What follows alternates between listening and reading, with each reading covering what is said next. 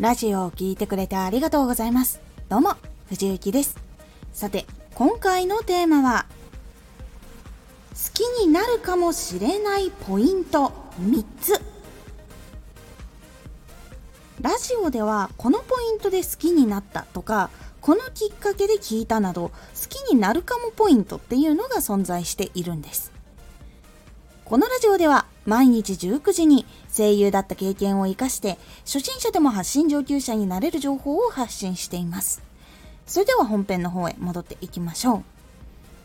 本当に様々なきっかけで聞くことが多いんですが、今回はそのアプリの中でどこがこう気になって好きになったのかっていう感想とかを集めてみて特に多かった3つのポイントを今回ご紹介していきます。1つ目、アイコン。2つ目、タイトル。3つ目、声や話し方。この3つが非常に多かったんです。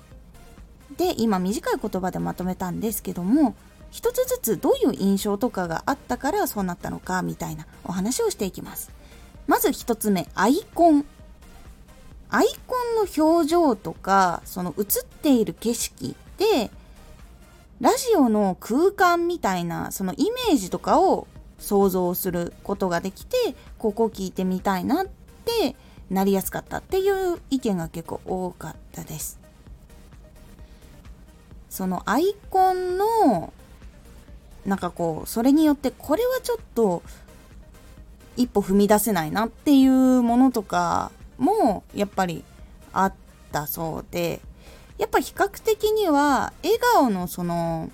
似顔絵とかあとは写真とか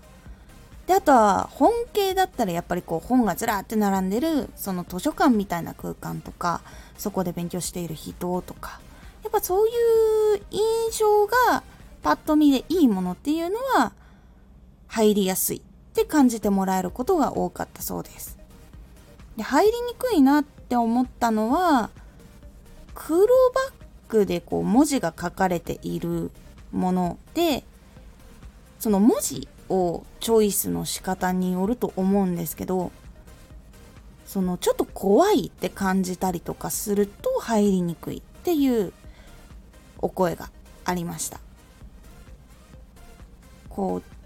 気になるっていうその黒バックに文字とかは全然大丈夫なんだけれどもなんかそれを見た時にちょっと不安になったりとかしてこう一歩踏み出せないっていうこともあるっていうお話はありました。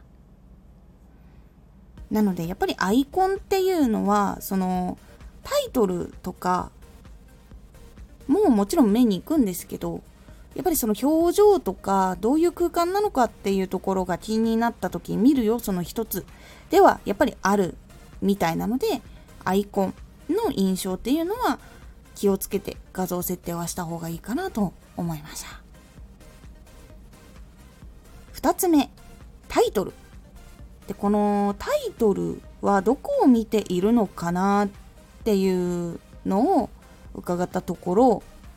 そのラジオのタイトルっていうのももちろん見るんですけどチャンネルのタイトルとかも見るんだそうです。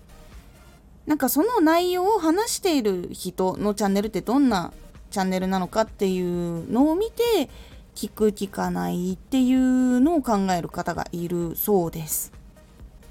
そのタイトルを見た時に全くこう関係ない人が話しているものですごく興味が湧くっていう方もいればなんかこう一致していないものだと聞きにくいってなる方もいるんだそうです。なので結構そのチャンネルの雰囲気とかとタイトルが一致しているっていうのは結構大事なこととしてその好きになるかもとか聞いてみたいかもってなるポイントには関わってくるということがお声で分かりました。そして3つ目声話し方。結構そのやっぱり音って聞くものなので聞きたい内容だとしても第一声とか喋り始めとかからあなんかこの喋り方が苦手とかいうのを感じてしまうと離脱してしまうっていう声が結構多かったです。なので柔らかい話し声とかあとはその入りやすい最初の話し方とかその話の内容とかも大事なんですけどそこに入りやすいかどうかっていうその言葉の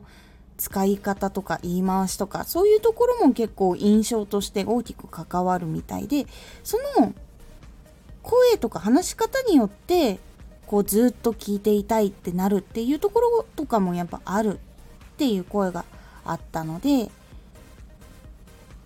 是非自分の声ってどういう風に音として流れているのかなとか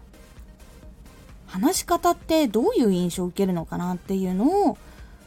ちょっと自分でチェックして振り返ってみて繰り返し磨いていくことが大事かなと思いました。これが好きになるかも3つの特に多かったポイントでした。アイコンタイトル声話し方。ここの印象で結構そのフォローするとか次聞きに来るとかこの人に興味を持つとかこの人が好きになるっていうところがやっぱりこう変わってくるというお声が結構あったので是非皆さんもこの3つの部分っていうのは結構気にかけて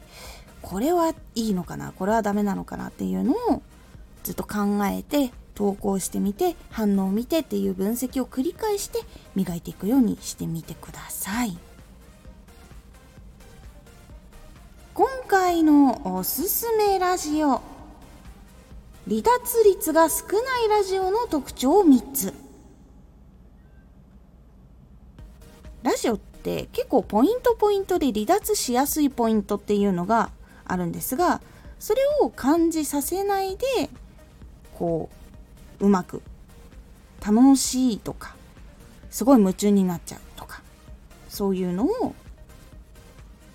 できているラジオの特徴の3つをお話ししております。